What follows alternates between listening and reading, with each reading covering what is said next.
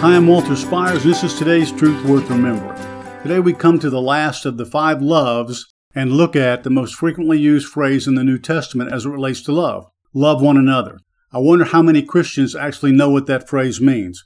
It's used at least 20 times in the New Testament, and every time it's used, it's talking about Christians loving Christians.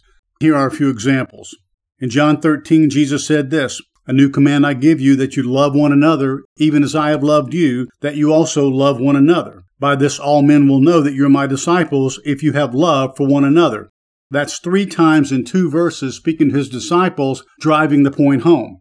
In John 15, he said this This is my commandment, that you love one another just as I have loved you. This I command you, that you love one another. The Apostle John drove this home in 1 John 3, and in 1 John 4, we read this This is the message which you've heard from the beginning.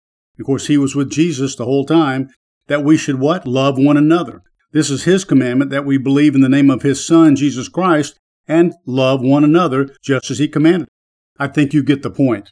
Let's stop for a minute and ask ourselves why would Jesus keep repeating this phrase during this final time with the apostles in that upper room discourse the answer is pretty simple when you step back and look at what was going on.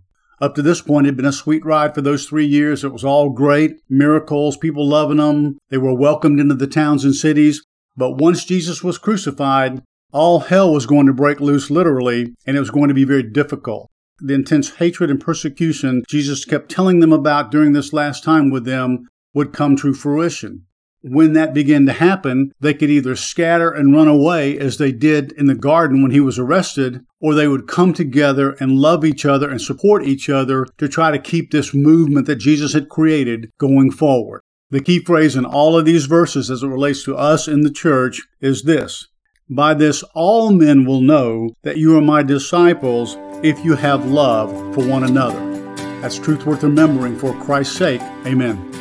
To learn more about how you can become a Christian or grow in your walk with the Lord and receive freely of all the biblically based content we have created or donate to help keep this ministry going strong, go to onlyjesus.life. That's onlyjesus.life.